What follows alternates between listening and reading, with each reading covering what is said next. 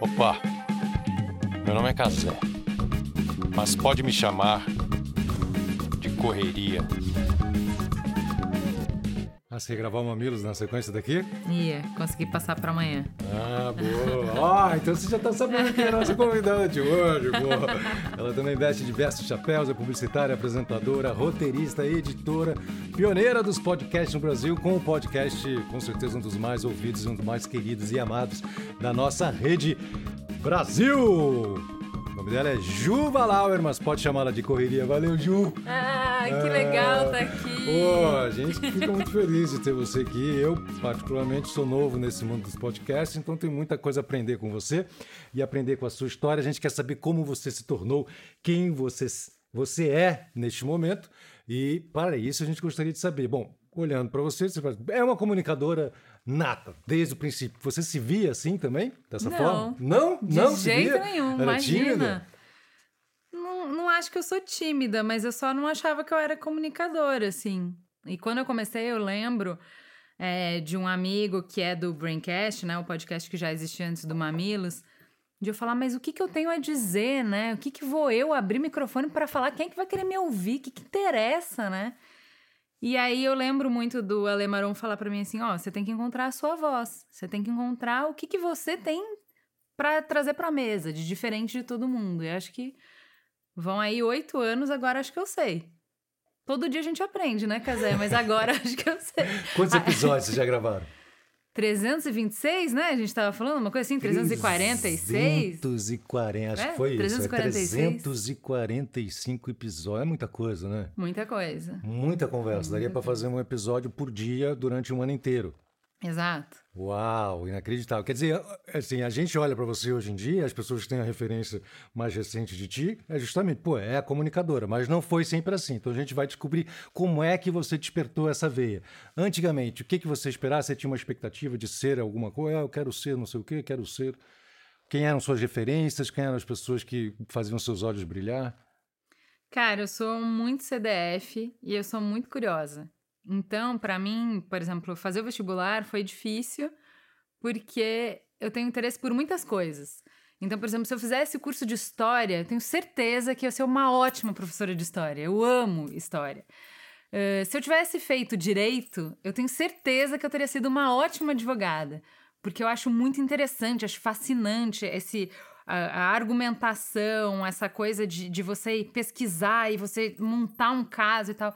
Eu adorei as eh, matérias, né? Você não fala cadeira aqui. As matérias de direito que eu tive na faculdade, enfim. Eu gosto muito de exatas. Eu, de 30 questões no vestibular, eu acertei 28 em física. Nossa! Então, eu, eu gosto de matemática, eu sou aquela aluna que terminava antes e ganhava exercício extra da professora para ficar fazendo. Eu amo problema. Meu filho, quando traz é, lição de matemática, fala: "Ah, tem problema? Ai, eu adoro fazer problema. Então, Tem assim. umas planilhas aqui, se quer mexer umas planilhas. Vamos abrir o orçamento aí. Ó, Excel, eu adoro uma planilha de Excel, posso ficar horas ali compenetrada e tal. Então, é, eu acabei fazendo administração e com, me formei com foco em marketing. Que é justamente essa faculdade, eu amei fazer administração, porque é a faculdade que você tem um pouco de tudo. Entendeu? Então você vai ter, ao mesmo tempo que você tem cálculo, você vai ter sociologia. Ao mesmo tempo que você tem recursos humanos, você vai ter marketing. Então esse olhar ampliado de ver um pouquinho de cada coisa, eu gosto muito disso. E você pode trabalhar em qualquer área também, né? Exato. Porque toda área precisa de um administrador. né? A Exato, gente devia exato. fazer administração na escola, né? Pra você aprender a administrar a sua vida, porque é tão Muito, difícil. demais, demais. Não, e até porque em qualquer área que você vai, via de regra, você acaba se tornando um administrador, né? Então, você é uma ótima enfermeira e você vai administrar uma clínica, você vai precisar desses skills. Então, todo mundo meio que precisa. Enfim, então, é, acho que as coisas eram muito abertas para mim. A minha mãe, ela é enfermeira e ela teve esse chamado, vai? Ela tinha uns oito anos de idade. Ela sempre soube que ela ia ser enfermeira. Ela é uma ótima enfermeira. Ela é aposentada, continua trabalhando como enfermeira. E eu tinha essa angústia, eu não sabia o que, que eu queria ser. Eu queria ser tudo. Continuo querendo. então eu acho que é, eu não tinha, assim, essa, essa certeza. Ah, eu vou ser isso. Eu fui indo, é, aceitando convites. Né? Então, assim, É, aceitei o convite de fazer a faculdade de administração, adorei fazer administração. Meu irmão me chamou para vir trabalhar aqui em São Paulo. Eu vim, comecei a trabalhar em agência de publicidade e fui indo de uma coisa para outra, mas nada assim que eu falasse, nasci para ser publicitária. Criar uma promoção, isso que tá no meu DNA. Eu nasci para isso. Não, eu achava divertido, sempre achei divertido trabalhar, eu achava interessante, adoro um desafio. E fui indo. E foi assim que eu cheguei em podcast também. Também foi desse jeito. Também foi um convite. Não foi uma coisa que você pensou, vou fazer um. Sim, também. O Merigo chamou eu e a Cris para gravar o Braincast com ele. Então, uhum. o Braincast existia antes do Mamilos tal. Tá você falou Merigo, o Carlos Merigo, que é fundador do B9, né? Do Isso, Brainstorm fundador do B9, exato. É, hoje, meu sócio e sócio da Cris. É, então, o Merigo nos chamou para gravar o Braincast. Era sobre o teste de Bechdel. Aí chegou as duas CDF, sobre né? O quê? Teste de sobre Bechdel. O quê, mano? Já, Bechdel. É um Bechdel? teste. Bechdel. Existia. É, isso foi uma. Acho que é uma quadrinista que falou assim: ó. Vou inventar um teste só para mostrar para vocês como as coisas que a gente consome de cultura são extremamente machistas. O teste é muito simples. É. Para qualquer obra de arte passar no teste de Bechdel, ele tem que é, responder a três critérios. Um, ter pelo menos duas personagens femininas. Aí você fala, Lógico, qualquer um teria. Essas duas personagens femininas terem diálogo, claro. Uh, e que o diálogo entre elas seja sobre qualquer coisa que não envolva um homem. Então, me passa o pão? Sim, passou no teste de Bechdel. E, tipo, sei lá, 80, 90% das obras há 10 anos atrás não passavam. Nossa. E aí, obras do tipo Star Wars não passava, tipo, tudo que você imaginar não passava. E aí, isso, você entende que as obras não conseguem passar em três critérios muito simples. E aí foi um teste que ajudou a se discutir sobre o que, que a gente estava consumindo, como é que a gente estava consumindo. Enfim, o programa era para falar sobre isso. E ele achou que talvez não seria de bom tom fazer um programa sobre isso só com homens. E aí por isso que a gente foi chamada, eu e a Cris. E aí entramos a gente cheia de caderninho e tudo anotadinho. E meu Deus, será que eu vou saber falar? Será que eu tenho alguma coisa para falar, né? E foi muito legal. E a gente adorou. E falou, pô, queria fazer isso aí também. Interessante isso. E aí é isso. Tinha lá o estúdio, tinha lá o site pra gente publicar se a gente quisesse. Era possível. E a gente não sabia nada sobre isso. E eu amo isso. Eu não sei nada sobre uma coisa. Posso aprender? Pode ser você problema não, de matemática. Nervoso, pode você não fica para baixo, incomodado. Ai, eu fico nervosa, eu ah. gosto disso. Essa tensão que é você estar tá descobrindo um universo novo. E eu, no trabalho, eu já estava em agência há X tempos, eu estava com dois bebês, né? O Benjamin tinha dois anos e a Nina tinha acabado de nascer. Então eu me sentia profissionalmente estagnada, que é eu não posso pedir demissão e ir buscar o próximo dor de barriga porque eu preciso fralda, aluguel e nananá. Então, enquanto na minha carreira eu precisava ser mais estável, o podcast surgiu como uma coisa que eu não sabia nada. Isso que eu fazia sempre com um emprego, que a cada dois anos trocava por um emprego onde eu não sabia, não fazia ideia do que eu estava fazendo, eu não podia mais fazer, porque eu tinha acabado de botar duas crianças no mundo. E aí o podcast era isso, uma coisa que era radicalmente nova, que me dava esse medo de eu não sou comunicadora. Eu não sei fazer isso, eu não entendo nem a tecnologia, eu nem ouvia podcast. Eu não tenho nem esse léxico, eu não tenho nem essa, essa linguagem para dizer que ah, eu vou copiar o Jovem Nerd. Eu nem podia porque eu não ouvia. Então, a gente começou muito do tipo, isso aqui é muito legal, vamos fazer. E vamos, por que não? Uau, e nesse período você falou que você já trabalhava bastante tempo em agência de publicidade. Você, você trabalha como planner, né? Planejadora Sim, de campanhas é, e tudo. É, exato. Você passou muito tempo planejando essas coisas. Hoje em dia você está na ponta oposta, você é planejada por alguém, né? Como é que é essa diferença? É, eu acho que tem uma. É, acho muito legal, assim, que a gente. Eu fui mudando de carreiras ao longo do tempo. E antes, né, na, na geração antes da gente, existia esse senso de que você perdeu o tempo, né?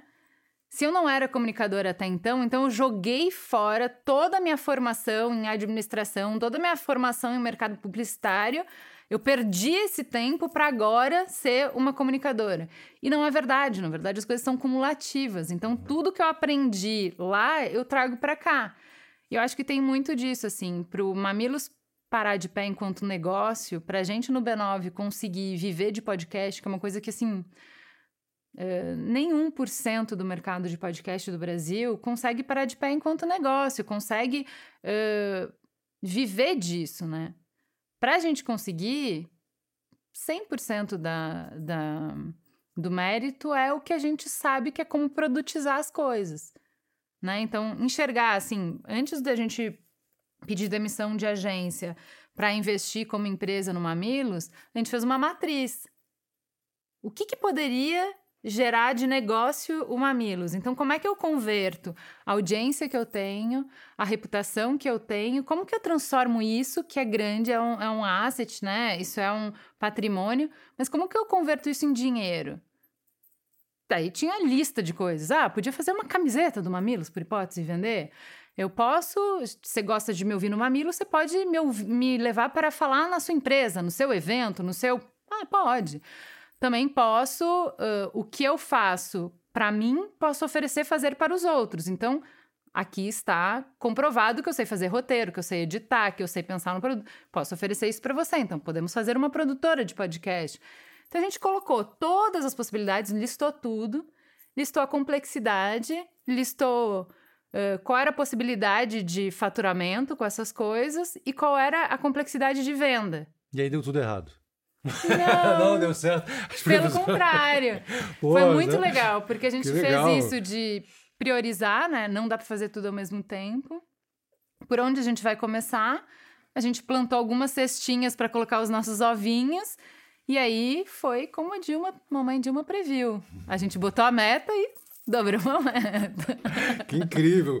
É muito legal. Fiz uma brincadeira, claro, mas é, é muitas vezes a gente planeja as coisas e as coisas dão errado e a gente vai corrigindo as coisas ao longo do caminho. Bom, é, é muito importante a gente estar tá falando sobre isso porque os correrias, as correrias que nos assistem, estão sempre no meio nessa, nessa luta, né? Assim, pô, eu, às, vezes, às vezes nem tem esse background, nem consegue ter ainda uh, a fonte de renda primitiva, né? Que, que, mantém tudo, né? Às é. vezes nem, nem isso tem, mas vocês tinham isso e estavam querendo mudar de área, vamos dizer, né? É. E aí, aos poucos, foram investindo, conseguiram fazer uma matriz, né? Que você falou. É, mas é, é um pouco disso. É o dar um passo para trás para dar um passo para frente. Acho que essa é a dificuldade. É, a gente já estava consolidado em carreira de agência, que é uma carreira que paga bem para a média de mercado. Se eu ficasse esperando que o meu projeto paralelo dasse a grana que eu recebi aqui para então pular para a próxima canoa, né? Então você fica com um pé em cada canoa e você fala: quando aqui estiver firme, aí eu pulo. Aí nunca vai ficar. E esse é o pulo do gato. Isso é que é o difícil, né? Uhum. Que você olha para o seu negócio que você fala assim, muita gente de publicidade tem, né? Acho que quase todo mundo tem o seu plano B. E aí fala, quando meu plano B ficar bom, aí eu pulo. E aí ele nunca vai ficar, esse é o problema. Mas já aconteceu de você nunca vai ficar, vou pular de canoa, pulou e a canoa virou. A canoa furou. Pode acontecer. Uhum. Mas é igual é, você vai casar e pode ser que dê, pode ser que não dê. As grandes escolhas da vida, elas, elas é, têm um risco grande envolvido, entende? Uhum. E aí a questão é, todo dia você trabalha para aquilo dar certo. Uma vez que você escolheu aquilo, e pode ser que não dê. Mas como foi essa transformação? Saber. Porque quando vocês começaram a fazer uma mídia, foi tipo um convite, né? Primeiro foi um convite para você participar do podcast lá por causa da lei de... Backdoor. Backdoor. Não, não, não, sabia disso. Fiquei, fiquei, depois até pensando, será que o nosso podcast passa pela lei de Backdoor? Mas acho que passa. Bom, aqui a gente está conversando, não tem nada a ver com... Temos mulheres aqui, tem, tem uma mulher que está ouvindo ali. Eu acho que a gente passou no teste de Backdoor. Hum. Ah, hum. Não, ela não, passou. não tinha. Não passei? Não. Por quê? Porque não tem outra mulher para eu dialogar. Essa é... Ah, Mas é assim, não foi feito para um programa de entrevistas, né? Ele sim, foi feito para. Você... Imagina como é que você Uma consegue criar um mundo inteiro, um universo inteiro, e não existem duas mulheres que se conversam nesse seu universo. Não é sim. é para uma entrevista, né? Claro. Tudo bem. Mas acho que o, uh, o que a gente está falando, o salto que tem entre o momento em que eu começo a fazer uma coisa, eu e a Cris, a gente começa a fazer uma coisa pelo tesão de descobrir alguma coisa nova, pelo tesão de ter alguma coisa que a gente faz para a gente, não para a família, não para o cliente, não para o trabalho, para a gente se desenvolver, para a gente conhecer, porque a gente queria fazer meramente. Disso para ser um negócio, a gente está falando de quatro anos. Quatro anos que eu, amamentando no início, com um bebê de dois anos, trabalhando em agência uma, uma rotina de 8, 9, 10 horas por dia de trabalho, pegava na madrugada, no horário do almoço, enquanto eu terminava as coisas no trabalho e ia lá rapidinho, fazia toda a produção de um podcast. Desde fazer o roteiro, até ligar para as pessoas, convencer, até pensar em como ia ser a edição, até publicar tudo. A gente fazia tudo no início. Imagina levar isso como projeto paralelo por três, quatro anos. Então, acho que isso que as pessoas não entendem. Você vai ver o Instagram, né? A, a narrativa é feita dos resultados e não do processo, não da correria. A uhum. correria do Mamilos são todos os anos em que a gente construiu uma coisa, uma audiência, uma reputação, um podcast, um estilo, um espaço de diálogo que nunca teve grana, incentivo, nada. A gente fazia porque a gente acreditava que era importante. Começa como um que legal isso aqui. E sei lá, pouquíssimo tempo depois, um mês depois, já não é mais porque é legal. Já é porque a gente percebe que a gente faz diferença na vida das pessoas. Porque a gente percebe que isso responde alguma coisa pra gente de. Imagina é o que eu te falei, eu tava com dois bebês. É um momento em que você pensa muito no que. O que, que você tá deixando de legado, né? O que, que você entrega para o seu filho? Como é que você vai explicar, gente? Olha, foi na, na hora que eu estava de guarda que a gente devastou a Amazônia, que a gente votou no Bolsonaro, a gente acabou com direitos humanos, assim, foi na minha guarda, tá? Foi quando eu peguei a direção desse mundo. E aí eu tô entregando agora para vocês, daqui 20 anos, o mundo assim, esse essa distopia. Eu tinha isso tava na minha mão, entendeu? E aí entra uma Mamilos na minha vida, é bom, eu tenho a minha correria, que é para pagar o aluguel, que é para pagar a escola das crianças, que é para pagar o plano de saúde, que é não sei o quê. E eu tenho a minha correria, que é filho, mamãe acredita nessas coisas. Filho, a mãe constrói isso aqui. Isso aqui é o que, isso aqui eu sou. Isso aqui é o que eu construo para você. Isso aqui é o que eu acho que, que dá para fazer. O Mamilos é isso, até hoje. Hoje ele banca a vida de é, 18 famílias. Hoje ele é uma empresa super saudável, que promove essas conversas para muito além de podcast. Hoje o Mamilos não é um podcast, o Mamilos tem um podcast, mas ele fundamentalmente continua sendo o que eu e a Cris colocamos no mundo. Acho que assim, é, é, o, é mais um filho, né? É o meu terceiro filho, é o terceiro filho da Cris. É o que a gente acredita que a gente planta para a gente olhar para os nossos filhos e falar assim, cara, a gente acredita é, é assim, ó. Isso te emociona, tá, né? Muito, é, muito. Assim, acho que e acho que para todo mundo assim que que tá nessa correria, que tá no mamilos assim, é a gente tá falando de propósito assim, muito, sabe? De acreditar no diálogo. Uh, a gente fala que a gente tem que ser muito incompetente, né? Porque o Mamilos está no ar há oito anos, vai fazer oito anos agora em outubro. E desde que a gente começou, a situação só piorou, né? Então, há oito anos, imagina, crianças do verão, a gente achava, uh, quando a gente começou Mamilos, que o debate estava muito difícil, que o diálogo estava difícil, e a gente olhava para as redes sociais e a gente falava: por que, que as pessoas têm tantas certezas? Eu não sei de nada. Vamos falar sobre aborto. Você tem certeza que eu tô errada? Ela tem certeza que ela tá certa? Tipo, como assim? Eu só queria ouvir o que o Casé pensa, queria ouvir o que ele pensa, porque eu, eu não sei. Não dá pra gente conversar de um jeito em que eu parto do pressuposto que você é inteligente e bem intencionado e você passa do pressuposto que ele é bem inteligente e bem intencionado e vocês coloquem as perspectivas de vocês e eu, ah, entendi isso, ah, entendi aquilo e a gente saia cada um entendendo mais sobre o mundo e mais sobre nós? Não dá? Por que, que não pode ser assim? Então a gente começa propondo o que a gente não via no mundo, o que a gente queria. Ah, eu queria aprender sobre essas coisas que estão no noticiário, essas coisas que causam polêmicas, que causam discussão nos nossos círculos de amigos, nas redes sociais. Eu queria aprender sobre essas coisas de um outro jeito. Não militudo, não taxativo, não como se fosse eu tenho aqui a resposta. Eu queria conversar e entender. Deixa eu entender melhor. Que opções que tem, por onde você passou, por que, que você pensa assim. Né? A gente fala que é a gente está mais interessado em construir pontes do que em provar pontos. Então, antes de fazer qualquer mamilos, a gente chega as pessoas assim e fala assim: ó, oh, é o seguinte, isso aqui não é um debate. Ninguém vai ganhar. Não é sobre mudar a opinião de quem está ouvindo nem eu mudar a sua e você mudar a minha. O que a gente quer, eu quero entender. Por que, que você pensa como você pensa? Se para mim é tão óbvio que a resposta é essa, por que, que para você não é? Eu quero só te conhecer melhor. No final da conversa, idealmente, eu vou entender mais do mundo e vou entender mais de você e você também. É isso, era para conectar as pessoas.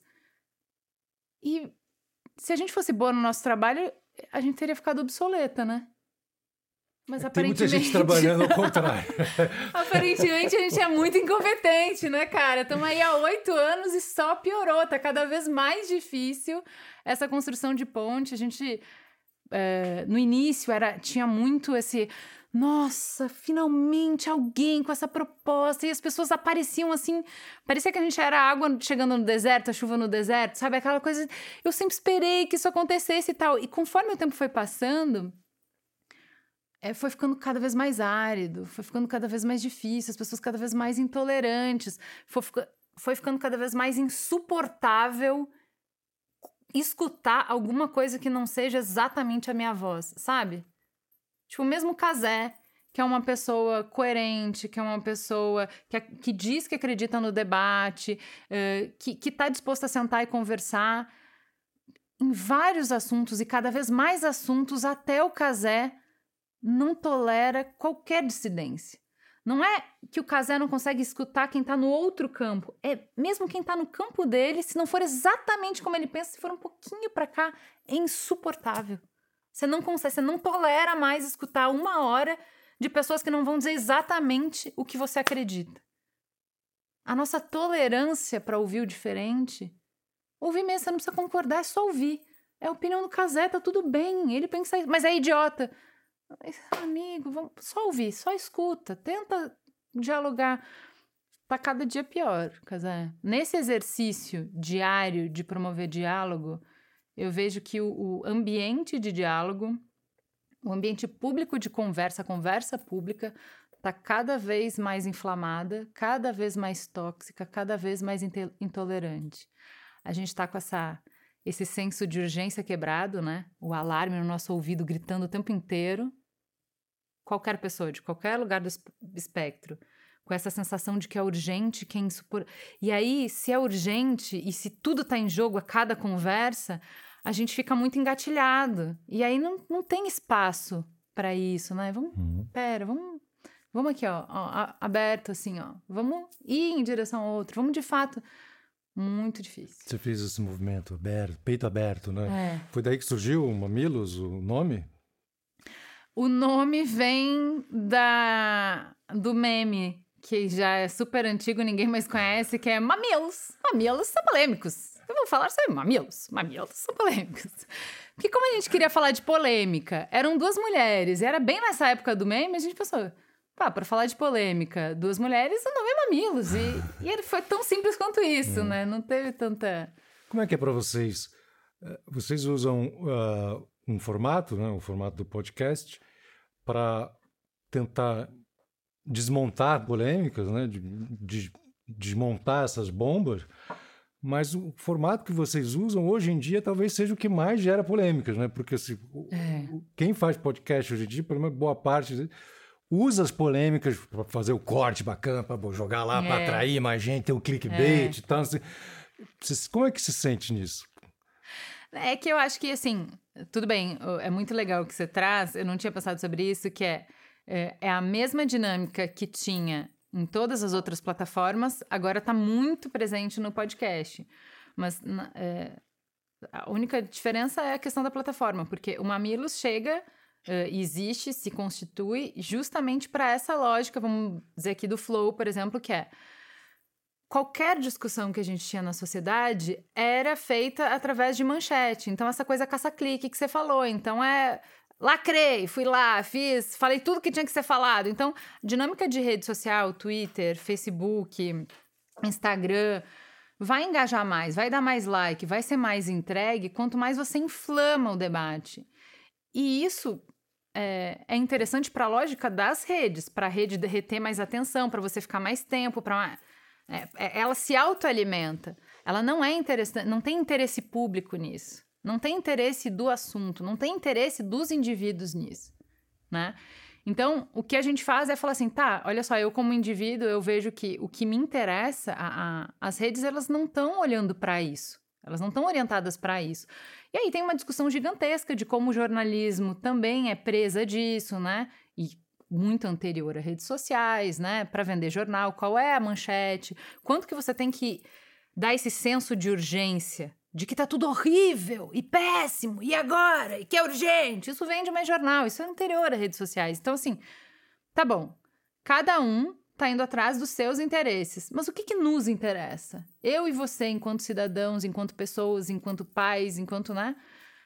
O que, que nos interessa? Nos interessa uma conversa em que a gente tem espaço, tempo, para conversar direito, em que a gente possa, olho no olho, e que a gente possa partir do reconhecimento da humanidade um do outro e que essa humanidade intermedie a troca de ideias. Né? Então, primeiro eu tenho que gostar de você, eu tenho que acreditar em você, para daí eu me interesso de por que, que você pensa no que você pensa. E aí o podcast parece uma plataforma sensacional para isso.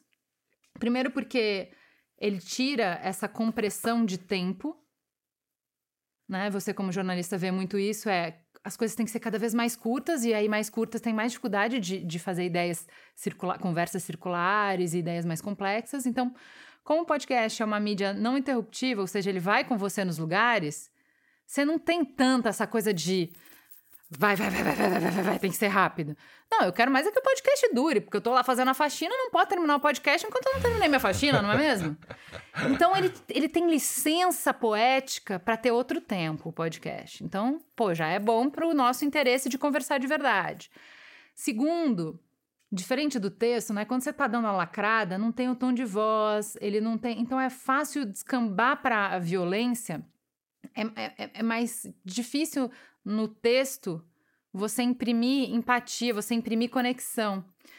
E aí, né, de novo, o podcast tem essa coisa da voz, que é o primeiro sentido que nos conecta a outro ser humano, né? Na barriga da mamãe, você está reconhecendo a voz do pai, a voz da mãe, aquela música que você gosta. Você sai da barriga e você já está conectado pela voz do pai, pela voz da mãe.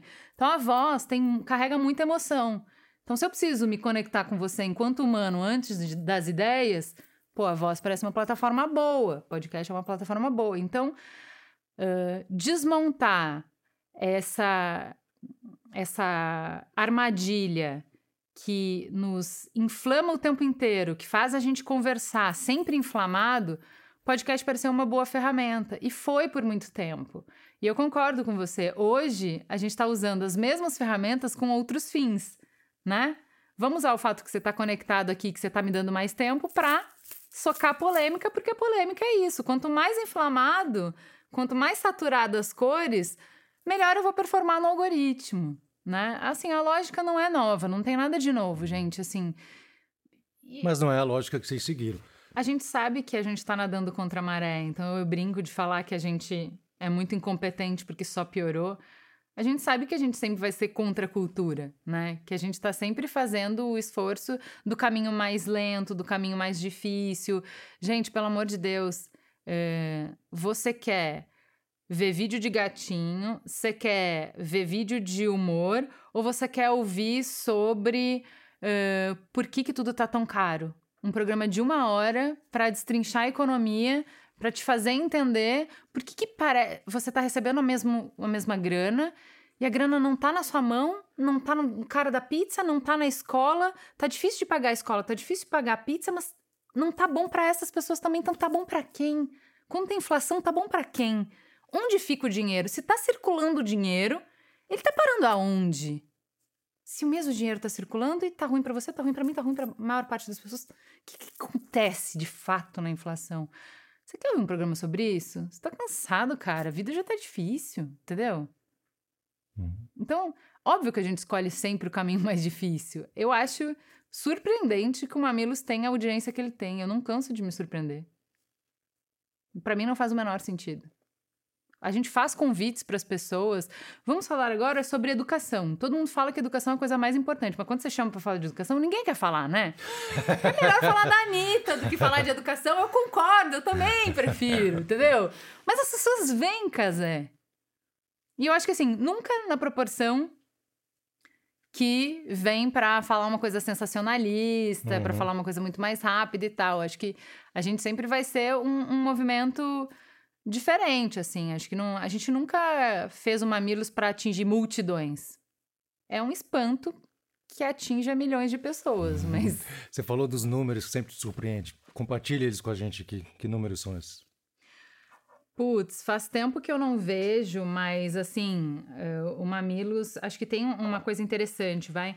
Nos primeiros três anos, a gente tinha uma audiência mensal de eh, meio milhão de ouvintes, mas eram. Aquele meio milhão de ouvintes ouvia todos os episódios. Então eram quatro episódios, meio milhão de ouvintes e todo mês a mesma coisa. É, conforme o- a podosfera foi aumentando, foi aumentando muito a, Podosfera, ó, que tempo legal. que né? não tem É, é, conforme foi aumentando o, o ambiente, né, muito mais criadores entrando, players maiores, com muito mais verba para fazer mídia, enfim, para divulgar. é, você teve que pegar o mesmo tempo das pessoas e dividir por mais gente. Então, não é que eu deixei de gostar do Mamilos, mas é que para ouvir o Correria, tem dia que eu. Tem semana que eu escuto Correria, tem semana que eu escuto Mamilos, e aí a coisa começou a ficar muito mais pulverizada.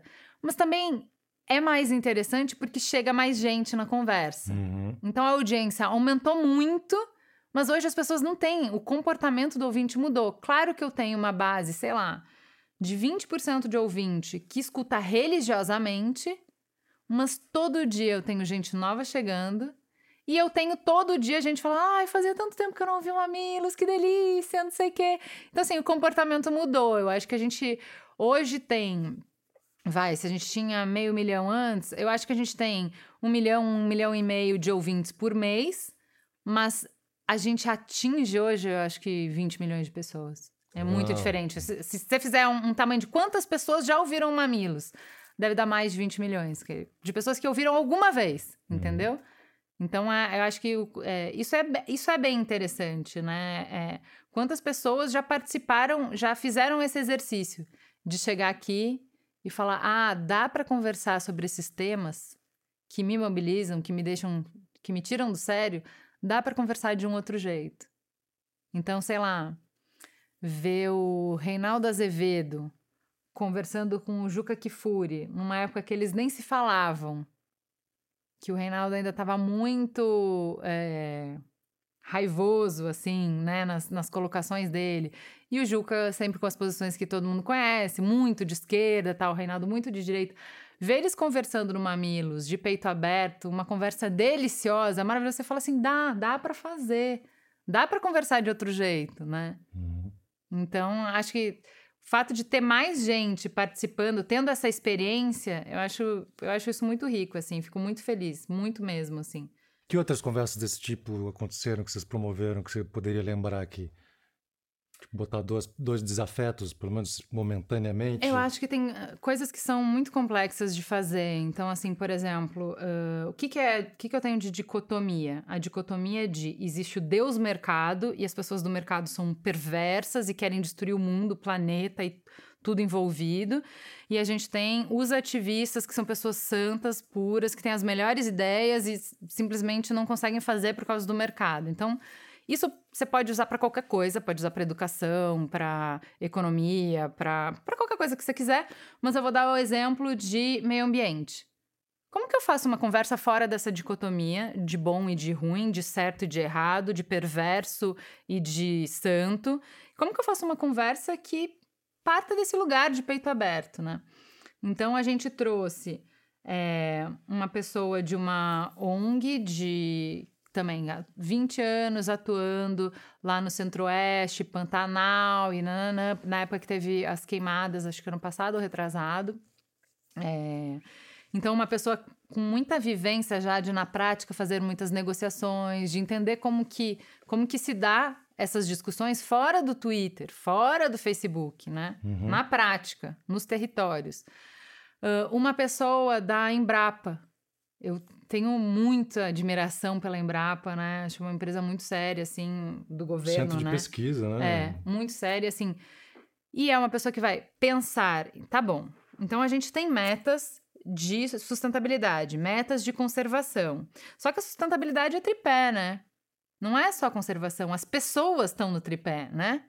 Como é que a gente faz o social e como é que a gente faz o econômico funcionar para que a gente possa conservar? Tem que ficar de pé os três.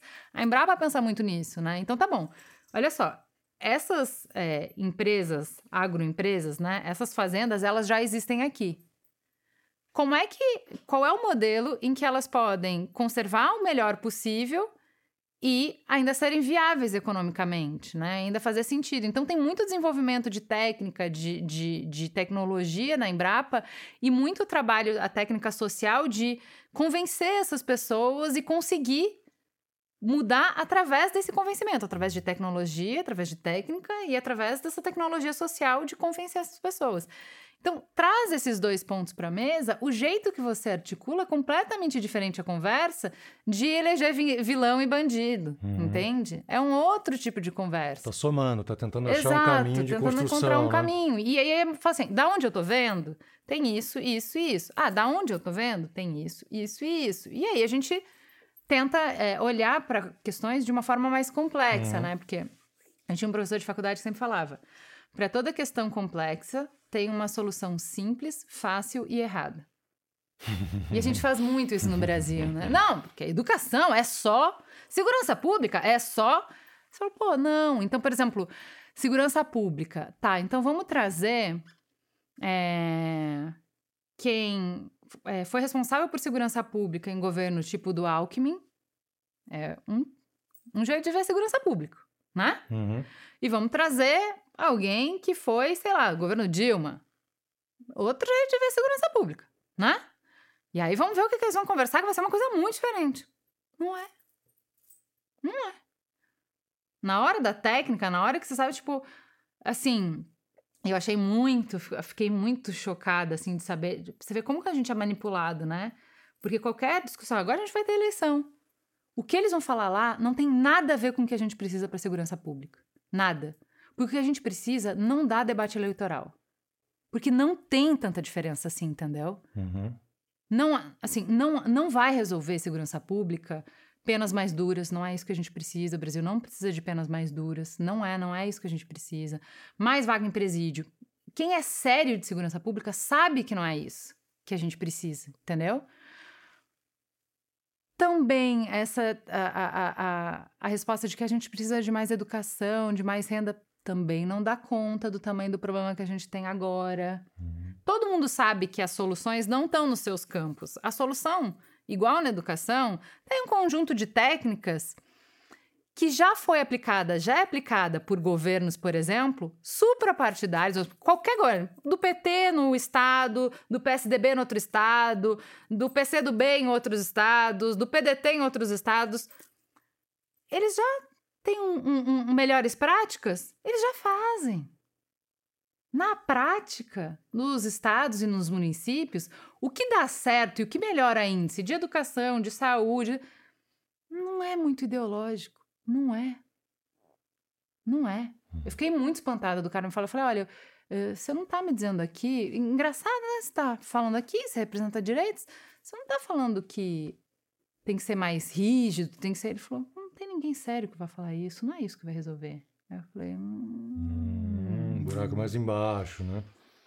E você. você quem é... tá na frente, quem tem que resolver o problema, sabe que não é. É que isso é o que interessa na hora de gerar uma espuma e gerar.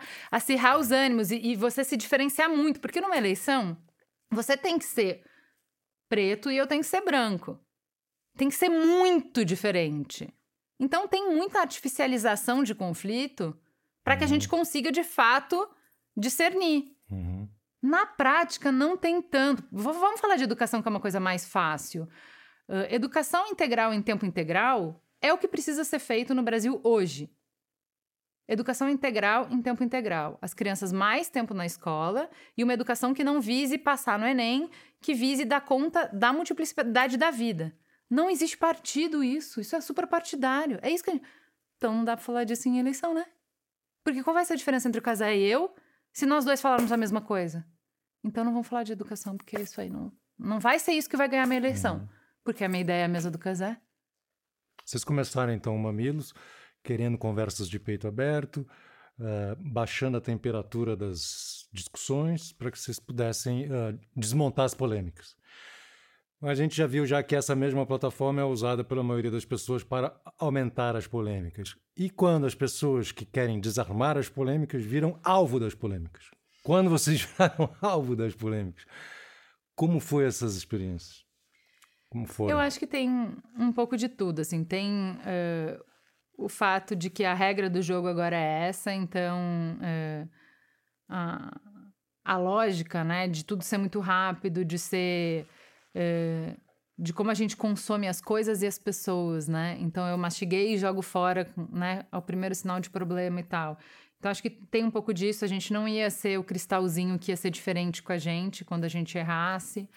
É, Acho que tem um ponto de enquanto você é pequeno, enquanto você é nichado, enquanto você é independente, você é muito mais tolerado. Agora, duas mulheres vão ser protagonistas e vão ter patrocínio e vão faturar dinheiro. Assim, o Mamilos passa a incomodar nesse primeiro ano. O ano que a gente foi cancelado foi o primeiro ano que a gente tinha patrocínio. E aí é isso, assim, já colocaram vários rótulos, então, não, patrocínio, patrocínio de banco, então. Ah. Então, já existia todo um. Tinha, tinha um ranço, tinha uma certa coisa que, que tava indo ali, mas não tinha chance de atacar, porque o que a gente entrega é muito bom. Quando a gente errou, e acho que tem isso, primeiro, a gente foi cancelada uma vez, que foi no lance da Nath Finanças. A gente errou. Tem minhas palavras, a gente pediu desculpa, o programa não tá no ar, a gente errou. Isso é um ponto pacífico. A gente faz diferente disso consistentemente na nossa trajetória inteira.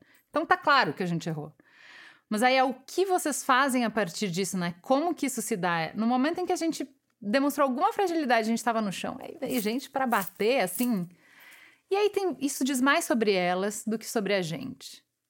Eu acho que tem uma. O Demórias que falou no Mamilo sobre isso, e foi bem legal, que é. A gente fala muito do cancelamento, daquele momento cruel, né? Falaram coisas da filha da Cris, que é negra. A galera foi muito virulenta ali naquele momento. Mas eu não acho isso o pior. Porque isso, você faz um distanciamento, você fala, tá, a galera tá muito pirada, tá muito doida, não vou ouvir o que estão falando porque agora não importa. E você se retira. Poderia ser isso, por exemplo. Não é isso. É que isso vai te acompanhar. Essa marca, a galera vai uh, usar para sempre, entendeu? Não é que é uma coisa que depois, tipo, você tem chance de se defender e você fala assim, cara, olha minha trajetória, isso não é o que eu sou. Não, não, não. Na próxima vez que alguma coisa, qualquer coisa em dúvida, você... ah, mas uh, também racista, né? Porque também tem aquele episódio, sabe? você ainda escuta isso? Então as coisas são muito, acho que esse jeito superficial de julgar, esse jeito superficial de rotular, poxa, é coerente com o que a gente tem falado desde o início. Isso está nos atrapalhando, né? Não a nós, mamilos. Uhum. A gente, como sociedade, a gente não está construindo nada com isso. Para você, então, é muito claro que uh, enquanto vocês eram como você falou, independentes e tal, não tinha ainda um patrocinador, tinha que ficar correndo atrás da grana, de fechar quando as coisas. Quando a gente estava no corre, não estava incomodando. Não estava incomodando. É. E aí, quando começa a ganhar dinheiro, começa a faturar, até é. vira vendido hum, e o fato isso. de ser mulher ainda, ainda é, aumenta é. mais a reação é. disso. Não, o jeito... É, assim, cara, isso é muito bicho da gente. A gente sabe com quem a gente pode, sabe? Então, acho que tem essa covardia de quando é mulher, né? De você, ah, eu não vou fazer com casé porque eu tenho medo da rever do que vem. E com mulheres, as pessoas se acham mais no direito, as pessoas, né, elas dão um passo além. Então, acho que a gente é violento, ponto, e a gente é violento com todo mundo. Com quem é mais fraco e tem menos chance de revidar, então com mulher, com negro, com periférico, vai piorando. É, as coisas são. É, tem outra dimensão, né? Uhum. É, dito isso, não acho que esse episódio é definidor de quem a gente é e da nossa trajetória, e assim, também não ficaria muito como eu posso dizer? Não ficaria reclamando muito, não. Acho que uhum. foi um período difícil, acho que foi mais difícil porque uh, a gente questionou tudo que a gente sabia a partir daquilo, a gente se achou, se mulher já carrega síndrome de impostor ali, se apanhar publicamente tanto e dessa maneira, uh, foi muito difícil pra gente e foi no início da pandemia. Então, logo que isso aconteceu, a gente perdeu o contato com as pessoas. Então a gente perdeu o contato com tudo que nos motivava até então, que era fazer a diferença na vida das pessoas. Uhum. Acho que a gente ficou muito perdida por um ano. Foi muito ruim fazer o Mamilos no primeiro ano de pandemia. Porque a gente não fazia mais esse encontro presencial, então, número um, tirar a gravação do presencial tira nossa alegria de viver, né? Uhum. Que é o encontro. Nos deu muitas coisas, mas nos tirou algumas é, a falta do encontro com o público, essa coisa de eu tô na rua e daqui a pouco, né, eu encontro alguém que fala: Cara, Ju Valora, você, preciso te contar. O programa de depressão salvou minha vida. Mandei pra minha mãe, pra minha tia, pro meu cachorro, pro não sei o que, não sei o que. E aí você olha no olho da pessoa e você fala: Tá bom, é por isso que eu faço o que eu faço. Bora, vamos fazer de novo, entendeu? Então a gente perdeu isso. E a gente tinha essa culpa, né? Porque as pessoas fazem isso aqui, mas a gente faz isso aqui do que as pessoas fazem, né? Uhum. Aquele walk of shame o nosso, a nossa caminhada de humilhação, ela durou um ano. Mas acho que é, tem seu valor também. A gente aprendeu muito disso. Acho que a gente também é o que a gente é hoje, graças ao que Uhum. aconteceu ali. Para as pessoas que estão assistindo a gente, que, que veem você e na crise uma referência para correr atrás dos seus projetos, para fazer sua correria, para eventualmente construir seu podcast, apesar de ser 1% só que está se dando bem, né? Que você falou. Pera, o que é se dar bem, né? Porque Não, pode é, ser que é o que você queira é Construir uma colocar sua ideia no mundo. Claro, Tudo bem. Tem razão. Para essas pessoas que estão assistindo a gente e que eventualmente vão passar também por esse momento de, de serem ah, linchados virtualmente. O que, que a gente faz nessa hora? O que, que essas pessoas podem fazer que estão nos assistindo que eventualmente vão passar por isso também? Cara, é, eu não tenho nada pra falar além do que a Brené Brown falou. Que ela fala sobre quando. Brené Brown, escritora do Poder da Vulnerabilidade, né? É. Fez a... E ela fala, ela traz esse negócio de quem tá na arena tá sujo, tá sangrando, tá suado, tá com terra, né? Não, não, não dá pra você descer para a arena sem tolerar que é- são essas coisas que vão acontecer. Quem tá na arquibancada avaliando o espetáculo, distanciado da dificuldade que é fazer o corre, da correria, pode ter muita ideia, mas não pode te influenciar. Quando o Casé chega pra mim, olha pra mim e fala: Não foi legal. Você tá suado, você tá sujo, você tá me dizendo, vale o que você fala. Quem tá lá não vale. Quem não tá no corre não tem opinião sobre o corre, cara. Não tem, entendeu? Te respeito, você tem direito à sua opinião, mas ela não muda a minha. Então, é, para tudo na vida, filtrar. Você, não- você ouve de tudo, né? Citarei a Bíblia, até que sou.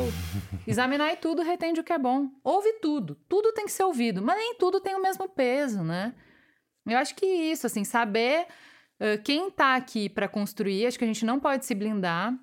Mamilos é o que é, porque a gente cresceu com a audiência o tempo inteiro. Eu sou uma pessoa muito diferente de quem eu era oito anos atrás. Eu mudei muito, eu cresci muito, eu aprendi muito com os convidados, com os ouvintes, nessa troca, nesse. Pô, isso aqui não foi legal, isso aqui faltou. Às vezes não é que você falou errado, mas faltou. Ah, faltou sensibilidade, faltou dar voz para quem precisava, faltou, faltou. Você nunca vai ser tudo, mas você sempre quer ser o melhor que dá, né? O melhor possível. Então, ouvir é muito importante. Mas saber filtrar as pessoas que querem construir com você, as pessoas que estão no corre com você, e quem, cara, tá lá em cima só julgando, entendeu? Uhum. Isso aí, cara, só vai te drenar energia. Não tem. Você- primeiro, você nunca vai ser bom pra todo mundo o tempo inteiro, e você não vai ser sequer bom pra você mesmo o tempo inteiro. Tem coisa que simplesmente tem que deixar o rio levar. Hum, todo programa. Quantos que eu falei? 346? 340 e poucos. 346 programas excelentes? Não, Casé. Tem um monte aí que eu acho que tem. Não precisa ouvir, não. Nem todos.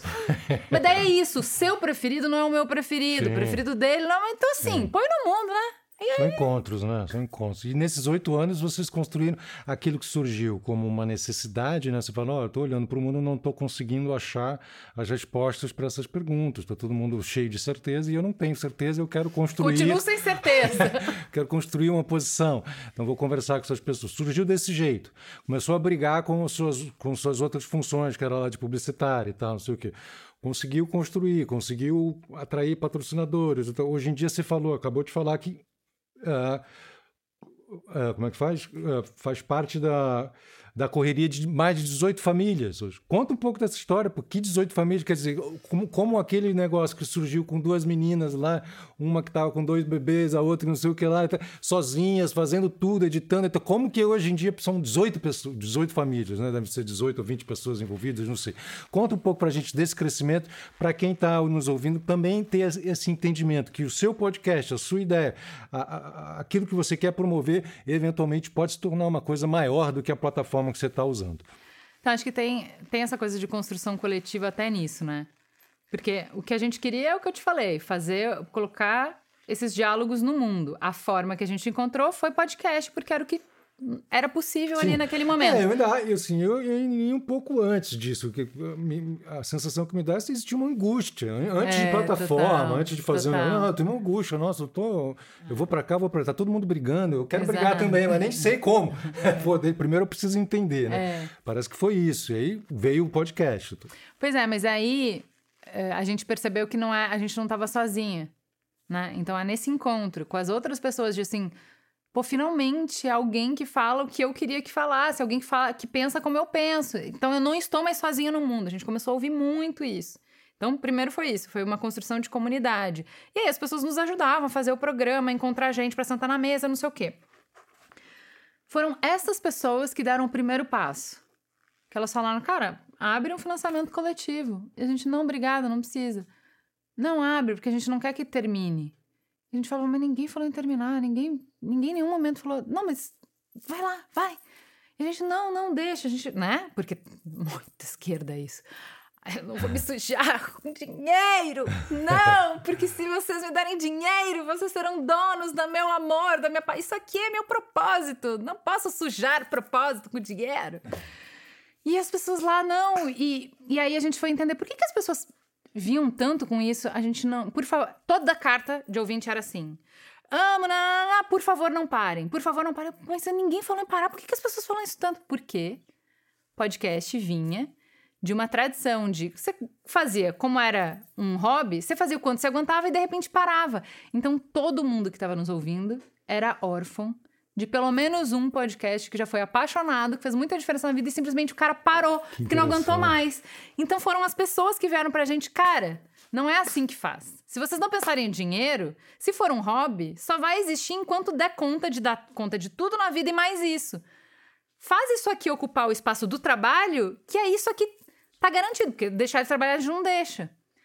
Então, veio da audiência. Beleza, aí a gente começou o financiamento coletivo e a gente falou, cara, vamos lá, se a gente conseguir isso, a gente banca pelo menos a estrutura do Mamilos. E aí não teria tanto por que acabar, beleza. E aí, esses próprios ouvintes começaram a nos trazer outras coisas. Então, enxergar que o que a gente faz é diálogo.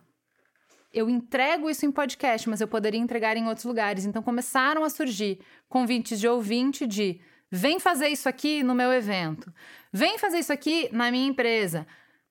Coisas do tipo, cara, eu criei um programa sobre para violência doméstica, uma central para atendimento e tem zero ligações. Por quê? O que está acontecendo? Facilita lá, numa casa de, de acolhimento para mulher vítima de violência, uma roda de conversa para entender o que, que elas precisam, como que elas precisam. Não é diálogo, você sabe? Faz lá. E usa o seu skill de planejamento para me dizer o que, que eu tenho que fazer, como que tem que ser. Tá bom. Faz, desenha. Tá bom, então a primeira coisa é, primeiro, você tem que promover essas conversas internas. Então tá, então faz essas conversas aqui internas. Faz as conversas com vários níveis hierárquicos em vários lugares diferentes dentro da empresa. Tá bom. Agora eu quero falar para o público externo. Eu preciso propor essa conversa na sociedade. Tá bom. Então agora a gente faz uma série, uma minissérie do Mamilo sobre violência doméstica chamada Era uma vez, para conversar com todas as pessoas. Então isso já não é mais um podcast. Isso é uma outra coisa. Como esses, foram surgindo vários outros é, convites e que a gente foi fazendo, foi levando essa plataforma de diálogo para outros lugares. Então, hoje o Mamilos faz consultoria, o Mamilos faz palestra, o Mamilos faz é, media training. Então, são tudo desdobramentos, são pessoas que viram e falam. Cara, essa mina, se ela consegue mediar essa conversa, imagina o que, que ela vai fazer. E aí eles fazem. Os, os clientes do Mamilos foram fazendo cada convite pra gente E a gente hoje tem um monte de cases diferentes de podcast, e aí a gente estruturou equipe, empresa, para realmente, de fato, entregar o diálogo, construir o diálogo onde o debate está interditado. Então, onde é que está o problema? O problema é que você contratou diversidade e você achou que simplesmente contratar as pessoas ia fazer o trabalho ser mais lá. diverso? Amor, não. E aí aconteceu esse desespero dentro das empresas, que é só as pessoas quebrando, né? Se você simplesmente traz a diversidade para dentro da empresa sem nenhuma ferramenta, o que, que vai acontecer? Só conflito que não gera nada. Para o conflito entre visões diferentes, perspectivas diferentes, opiniões diferentes, vivências diferentes, produzir uma resposta mais complexa, capaz de dar conta desse ambiente mais complexo que a gente está vivendo, eu preciso de ferramenta. Então, levar essas ferramentas para a empresa é uma coisa que a gente tem feito muito também. Então, acho que tem isso, assim, acho que não é tão diferente do início, que é o Mamilo se move a partir de convites, e sempre convites que vêm das pessoas. Então, são encontros que vão criando novas perspectivas, vão criando novos produtos, vão criando novas relações. E acho que hoje é isso, uma empresa de 18 funcionários que o podcast é a ponta do iceberg hoje. Uhum. O podcast é a vitrine que a gente tem para demonstrar a nossa metodologia. É assim que a gente faz. E a gente pode fazer isso em diversas outras uhum. situações. Viu? Viu? Arroba. Arroba Mamilos pode, gente, só vem. Afinal de contas, meu nome é correria, né? Não é? É isso. Todo mês a gente sai da estaca zero e da folha de pagamento para pagar, não é mesmo? É isso. Mas eu achei muito legal, assim, porque ao longo de toda a conversa você fala muito de convites, né? De, de coisas, de, assim, não são necessariamente oportunidades que vocês criaram ou perceberam, são oportunidades criadas por outras pessoas com quem vocês estavam conversando. Uma coisa que me chama a atenção assim, ao longo da nossa conversa é que, que, que em vários momentos chave da sua trajetória, as coisas surgiram a partir de convites de outras pessoas, não necessariamente coisas que vocês inventaram, né? São, alguém enxergou alguma coisa, por que, que vocês não fazem isso? É muito legal, que, que talvez seja uma prova a mais do que vocês fazem não é uma comunicação top-down, e sim um diálogo, né? Então... É, é, o, que, o que a gente vê muito, assim, é, as pessoas vindo pedir para a gente ajuda. Em, é isso, é o, quando o debate está interditado. Então, por hipótese, as empresas estão fazendo muito grupos de afinidade, né? Então, assim, são as pessoas não faz parte do trabalho delas, formal, né, na descrição de atividade delas, mas eu falo assim: ah, eu quero fazer um, organizar aqui as pessoas que são LGBTQIA da empresa e a gente vai se organizar e vai conversar sobre quais são os desafios que a gente tem e propor coisas para a empresa. Então, esses grupos de afinidade, eles estão é, surgindo em várias empresas ao mesmo tempo, já desenvolvidos e tal. O que acontece? Se essa galera do grupo, cada vez mais dentro do grupo, tem afinidade, aprende junto, corre junto e a galera da empresa tá lá tocando sua vida, fazendo as metas da empresa, não prestando muita atenção, você tem um gap que só aumenta. E aí daqui a pouco tem uma frustração enorme, que essa galera aqui não me entende, e essa galera aqui é muito louca. E aí não há conversa possível, né? E aí o debate está interditado. E aí chamam a gente e fala: "Não, peraí, vem aqui. Vem aqui que vocês eles vão escutar. Vem aqui que na hora que você eu falo, tô gastando meu latim aqui, ninguém me escuta. Quando você fala, a uhum. galera escuta. Então vem aqui. Fala o que eu tenho que falar. Tem que falar tudo isso aqui. Fala isso aqui. E aí, é, não é nada diferente do Mamilos, que é onde as pessoas estão? Para onde as pessoas têm que ir? Não adianta eu ficar lá em cima do vigésimo andar, que eu subi devagarinho, um pouquinho, um pouquinho na minha vida, como ativista, como pessoa, como profissional. Eu fui crescendo aos poucos. Eu tive esse tempo de errar, de aprender, não sei o quê. Eu tô lá no vigésimo andar. Não adianta eu gritar para quem tá lá, oi, sobe! Entendeu? A pessoa sequer tá no primeiro andar. Ela tá no ponto de ônibus, pensando no ônibus que vai passar. Se eu quero que ela suba 20 andares, eu vou ter que me dignar a descer e ir lá trocar ideia. E fazer um convite que faça sentido para ela, que tenha a ver com ela e não comigo. E não com as minhas ideias, tem a ver com ela. Então, e esse trampo a gente faz muito, muito, muito. E eu vejo que ele tá cada vez mais necessário, né? Casar em. Como eu falei, só piorou nos últimos oito anos. Então, na escola tá difícil de conversar, na família tá difícil de conversar, nas empresas tá difícil de conversar. Em qualquer lugar, né? uhum. né? As pessoas estão cada vez mais irritadas, mais cansadas, mais feridas. mais presas nas suas câmeras de eco. Uhum. A disposição para o diálogo, para o encontro, tá. Você acha então que, de certa forma, você seguiu um pouco o caminho da sua mãe, uma enfermeira Olha que dos bonito! encontros, a enfermeira dos que interessante, eu, eu, eu acho que tem uma retomada pra mim que é eu me sentia muito inútil toda vez que eu encontrava com a minha mãe, porque na época que eu tava em agência, a minha mãe, ela era a responsável técnica num lar de idosos, e esse lar de idosos, que é, era de uma fundação, com o dinheiro, com o lucro desse lar de idosos, eles sustentavam uma casa para menores abandonados. Eu falava, não só o trampo dela, objetivamente, no que ela faz é incrível, como o resultado disso é incrível, e eu trabalho vendendo refrigerante. Ah! Eu achava assim que eu, eu fazia toda a minha inteligência, toda a minha capacidade, eu tô colocando a serviço do quê? Eu faço o quê? Uma promoção para vender mais gelatina, uma promo... sabe assim? Eu falava, então é isso a vida.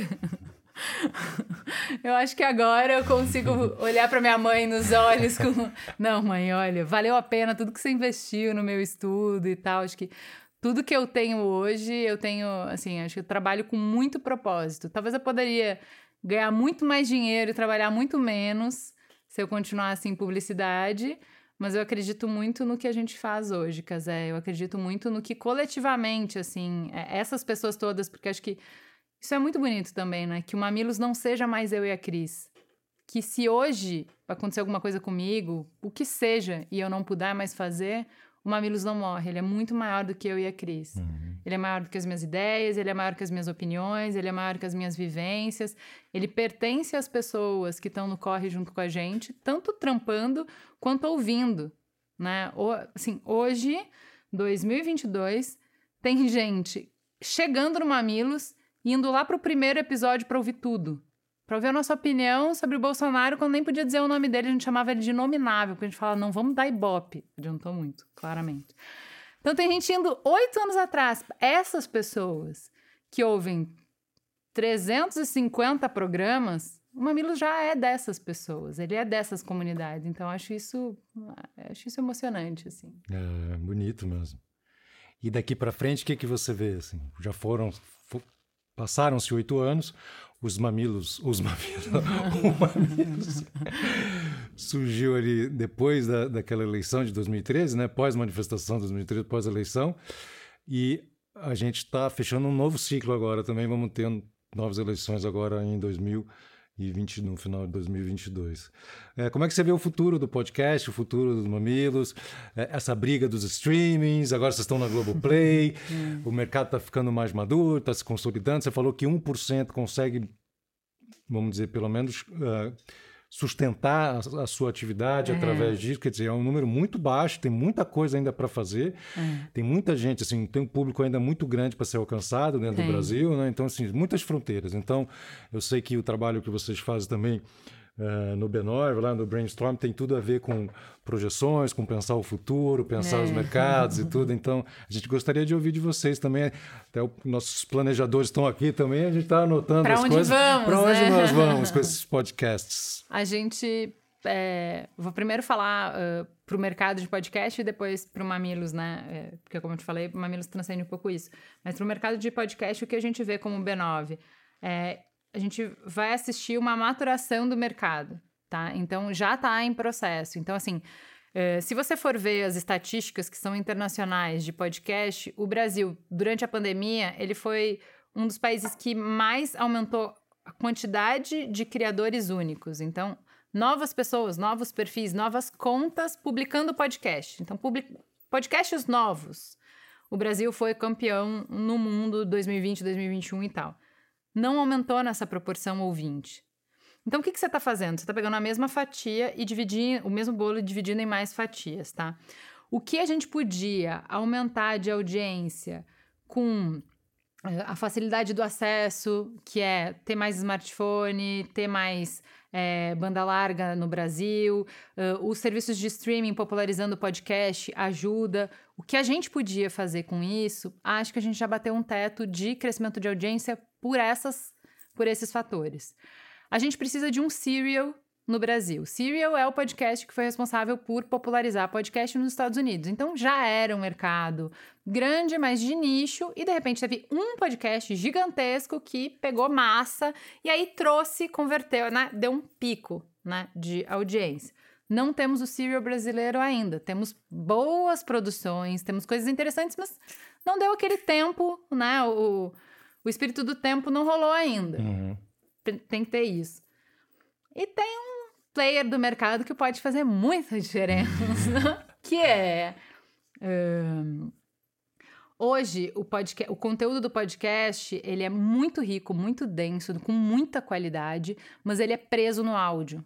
Né? Então, Uh, as conversas que a gente tem, por exemplo, se você procurar por eu quero entender mais sobre uh, privatização, por exemplo.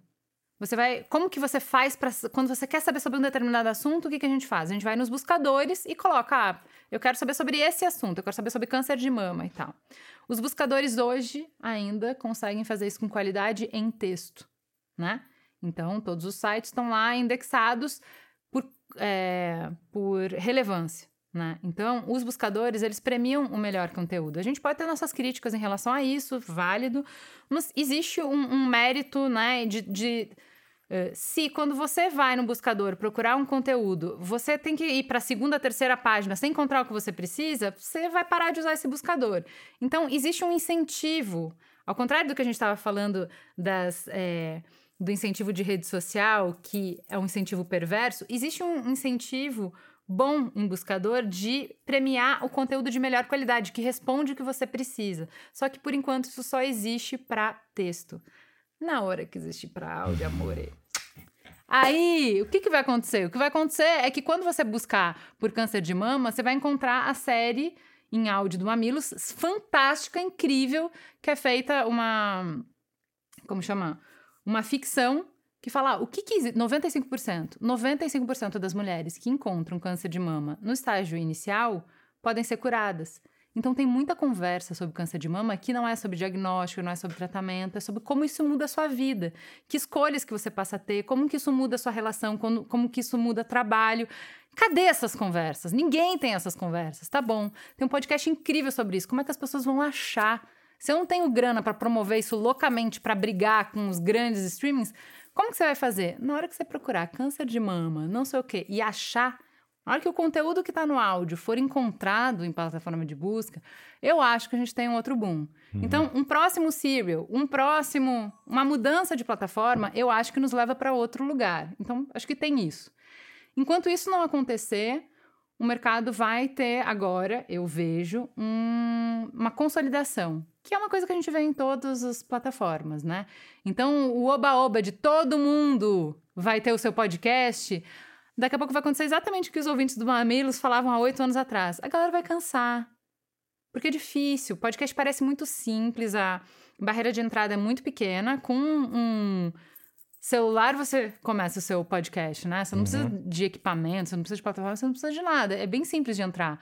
Mas não é simples de manter no ar toda semana. Então, muita gente vai desistir. Não é porque vai faltar dinheiro, é que se não tiver audiência, você desanima. Você fala, ah, cara, no meu Instagram eu falo para 10 mil pessoas. Eu coloco o podcast aqui, é um puta corre, é bem mais difícil do que fazer o meu Instagram. Eu tô falando com mil pessoas, não vale a pena. Então, o que a gente vê é que vai ter uma consolidação. Quem é grande, quem é bom, quem faz um trabalho consistente vai ter fôlego para ficar mais tempo e quem veio animado achando que era fácil, vai desistindo do caminho e a gente vai, vai ter uma consolidação.